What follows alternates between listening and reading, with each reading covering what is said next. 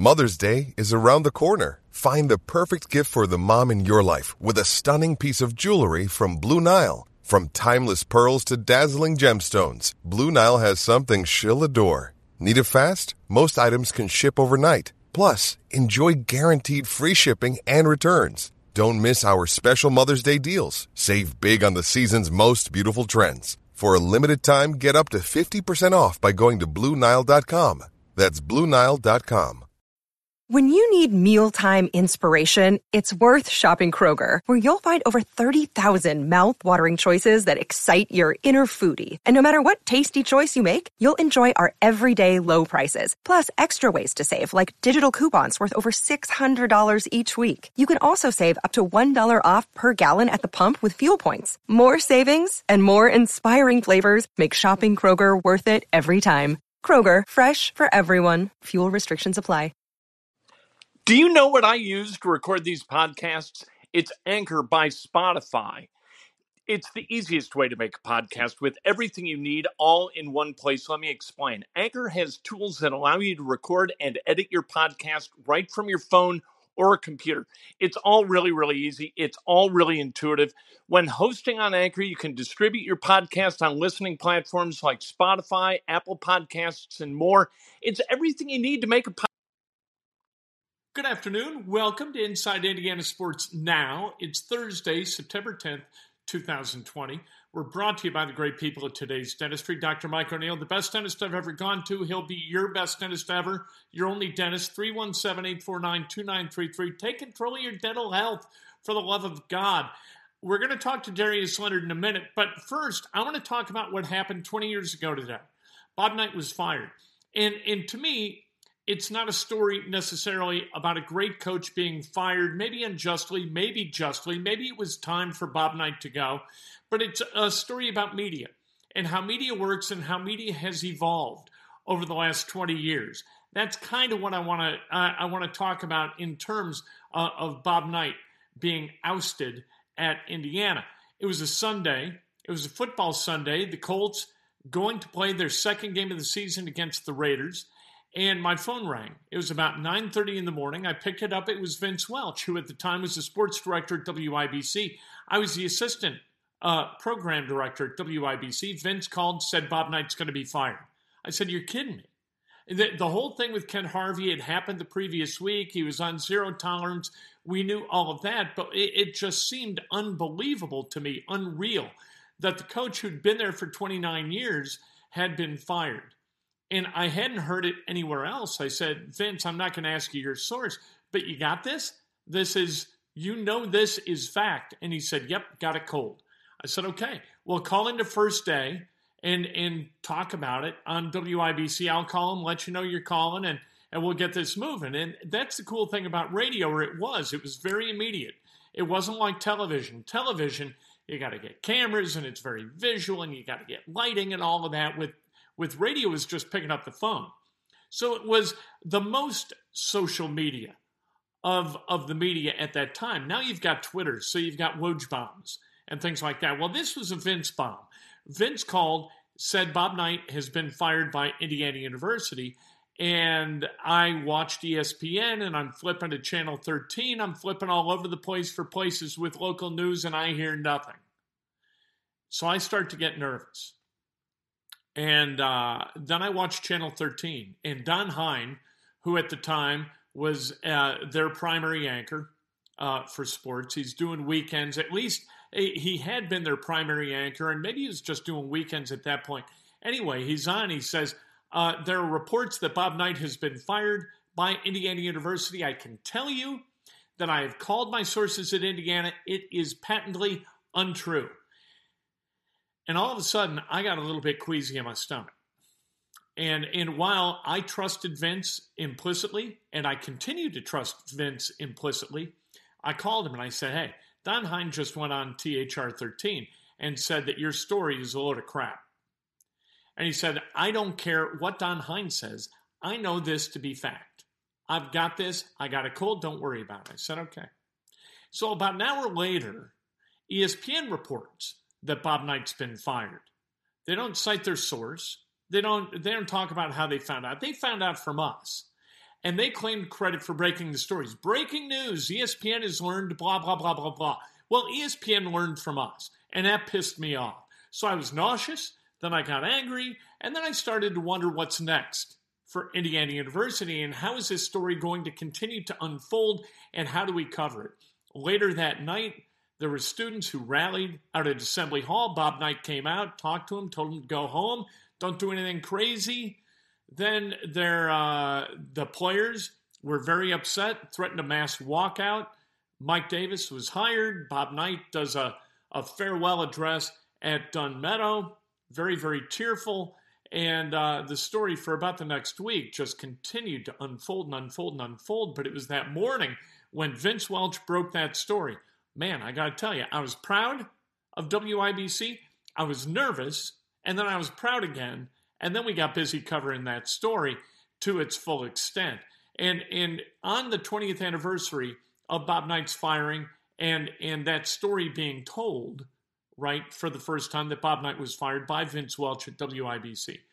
Um, you know, I, I started to think about how media has evolved and how we learn things and how it's very immediate and it's so important to be first. And and back in the day, back 20 years ago, it was really, really important to be right. Secondarily, very, very important to be first. Now it seems like we've kind of flipped the switch, right? And, and the paradigm is be first, then make sure you're right in a lot of cases. And and we don't know whether you got a blue check or not. We don't know who to trust. We we know through continued use, guys like Adrian Wojnarowski with Woj bombs, absolutely the go-to guy for the NFL, for the or for the NBA, for the NFL. There are a bunch of different guys. It's just fascinating to me how social media has completely changed journalism as we know it. I can sit here and talk into a camera. I can do it live or I can record it. I can do it however I want. I can convert the video to audio in an instant. And I'm right there on your smartphone or on your laptop or wherever you consume this. What I say is immediately consumed by you. There's no vetting process. If I'm an irresponsible journalist, I can say all kinds of things. In the end, you're probably not going to watch me. We've seen guys like that who burn bridges journalistically and crater the value you have in what they do. So being honest is absolutely uh, the top priority for me. Being first, you know what? I, I'd rather be right than than to be first, and I'd rather present interesting stuff.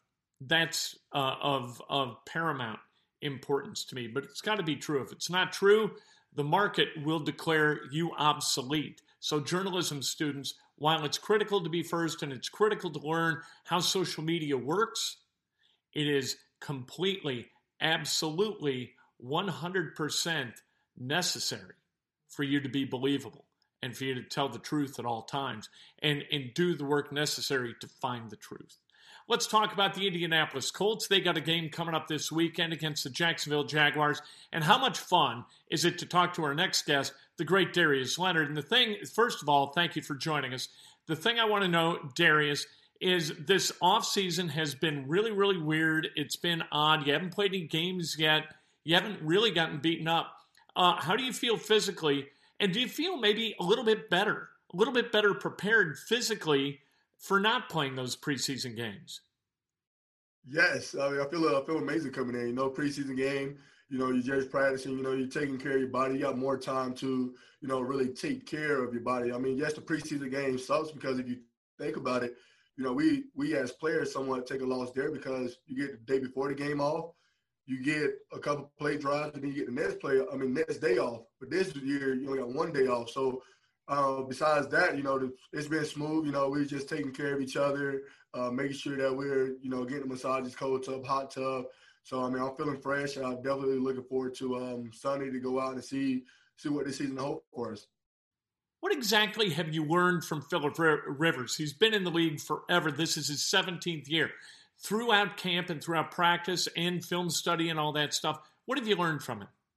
It's more so just just being in coverage. You know what what a guy's looking for. Um, you know how you know with me playing where I play and he's scouting. You know he played against me last year, seeing some things that you know I could have got better at. So just picking his brain from um you know just from like rushing standpoint of what he see, my alignment, stuff like that, and just you know try to go from there. Can't tell you all my secrets. Who's going to bring more energy Sunday? Is it going to be you? Is it going to be Rivers? I can't even believe that's a question. you already know the answer to that. That is disrespectful there, man. You know me. I'm gonna come with all the juice. That's that's just me, man. It's you know I'm down I'm back down south.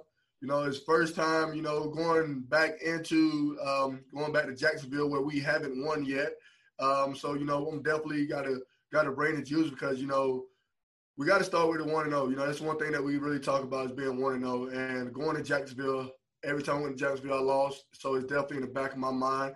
The defense, you know, we we talk about it 24 seven that we got to come in, we got to stop the run, we got to, you know, make sure we control all passes and you know get some takeaways. You know, you know our goal. Our goal is 40 plus, and it starts it starts Sunday, so we got to go out and just put everything on display. What did it mean to you as a football player and as a teammate to have your teammates elect you captain? Uh, it means a lot. It definitely tops all the um, all awards that I've ever had because you know other awards is outside people looking in, and now it means a lot that you know your peers, the people that you come to work in, day in and day out. They they're seeing exactly what you're doing. They're looking up to you. They see you as a leader. So it, it means it, means the most. Um, you know, I'm very honored to to be this team captain because we got a we got a team that I feel like in any anybody could have been a team captain of of this team because we got so much so many leaders and just to be voted this year as a, as a team captain definitely means a lot to me. That's Darius Leonard, all pro linebacker. And you know what? He is, to me, the embodiment of what Chris Ballard's trying to do as general manager with the Indianapolis Colts. And that's bring guys into a locker room who are team focused, understand what their behavior is, affects the other 52 guys on the roster and the practice squad, and really informs the mood of everybody in the building. Darius Leonard is that guy. Darius Leonard shows up for work, brings enthusiasm juice every single day and he's a pleasure to be around. He's a pleasure to talk to in the locker room, and and just to me, a wonderful dude that not only balls out on Sunday but does the right thing Monday through Saturday too. Let's talk for a minute about the Indiana Pacers because the Pacers are looking for a coach, and a name was advanced yesterday by the aforementioned Adrian Wojnarowski. Talking, he was talking about Chauncey Billups.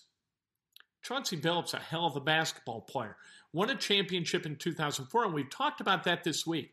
That championship is an anomaly among all the champions of the last 40 years. If you look back at all the champions of the last 40 years minus the 2004 Detroit Pistons, you find an absolute star of stars. Magic Johnson, Larry Bird, Isiah Thomas, Julius Erving, uh, Michael Jordan, Hakeem Olajuwon, Dirk Nowitzki, uh, Kobe Bryant, Shaquille O'Neal, um, Kawhi Leonard, guy LeBron James, guys who are absolutely at the pinnacle among their peers in the NBA. The 2004 Detroit Pistons didn't do that.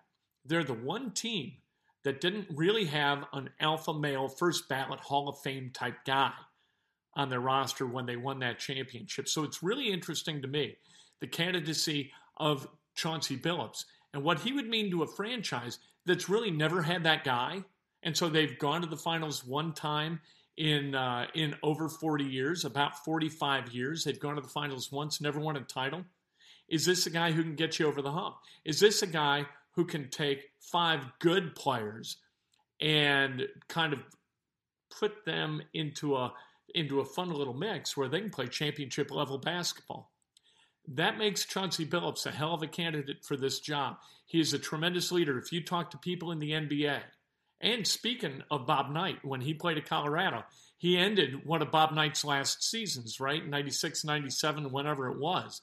He was really, really good. He was good enough by himself to beat Indiana's ass.